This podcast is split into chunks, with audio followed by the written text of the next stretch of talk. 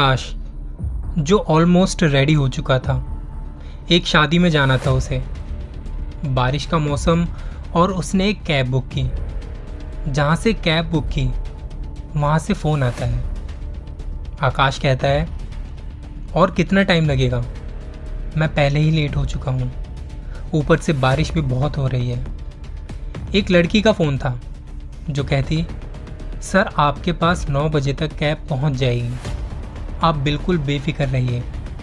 आपको कैब की डिटेल भी भेज दी गई है। प्लीज़ चेक कर लीजिए एक बार। Thank you so much Akash cab की डिटेल का मैसेज पढ़ते हुए बिल्डिंग के नीचे आता है। मेन गेट से बाहर आके कैब का वेट कर रहा था। और इतने में इतने में कैब भी आ गई। आकाश गाड़ी में बैठा और कैब वाले को कहा, अरे अंकल जी, कहाँ रह गए थे? चलो चलो जल्दी चलो, पहले ही देर हो चुकी है। कैब वाले ने गाड़ी स्टार्ट की और कहा, बेफिक्र रहें बरखुरदार। इन अल्लाह ताला ने चाहा तो तुम्हें तुम्हारी मंजिल तक पहुँचा ही दूँगा। आकाश गाड़ी के पीछे बैठ ड्राइवर को ओटीपी बताने लगा और कहा, अंकल, मेरे पास दो हज़ार का नोट है। चेंज तो हो जाएगा ना? ड्राइवर ने कहा, इसकी कोई ज़रूरत नहीं पड़ेगी बरखुरदार, क्योंकि आज मेरे सफ़र का आखिरी दिन है। और जिस दिन मैंने पहली बार कैब चलाई थी, तभी ये सोच लिया था कि सफ़र के आखिरी दिन मैं किसी भी सवारी से पैसे नहीं लूँगा। इसलिए आज मैं सभी सवारियों को उनकी मंजिल तक फ्री में छोड़ के आऊँगा। ये तो बहुत अच्छी बात है, अंकल, आकाश ने कहा। गाड़ी अपनी तेज़ी से आगे बढ़ रही थी। इतने में आकाश ने ड्राइवर को कहा, अरे अंकल, सीट बेल्ट तो लगा लो। क्या पता कब कोई हादसा हो जाए। वैसे भी मुंबई हादसों का शहर है।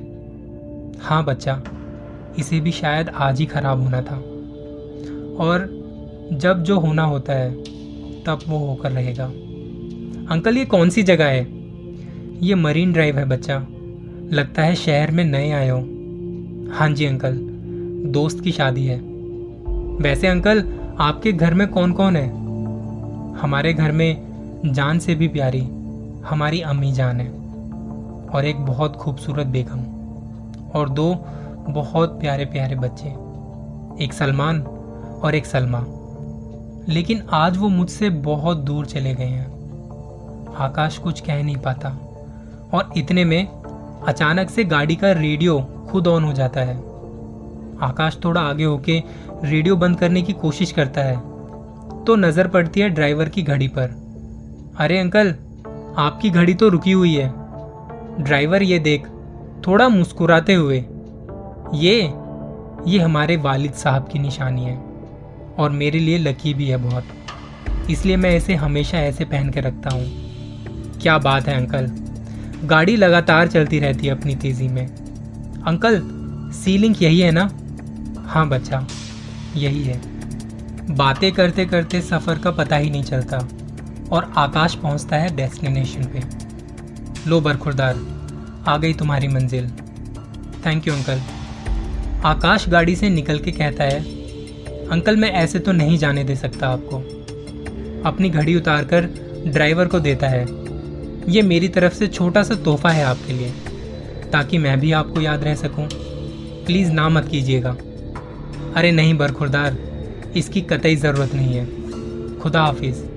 इसे रखो अपने पास। रख लीजिए अंकल। आप जैसे इंसान बहुत कम मिलते हैं। और आप तो बहुत ही प्यारे इंसान हो। और ये घड़ी लिए बिना आपको जाने भी नहीं दूँगा।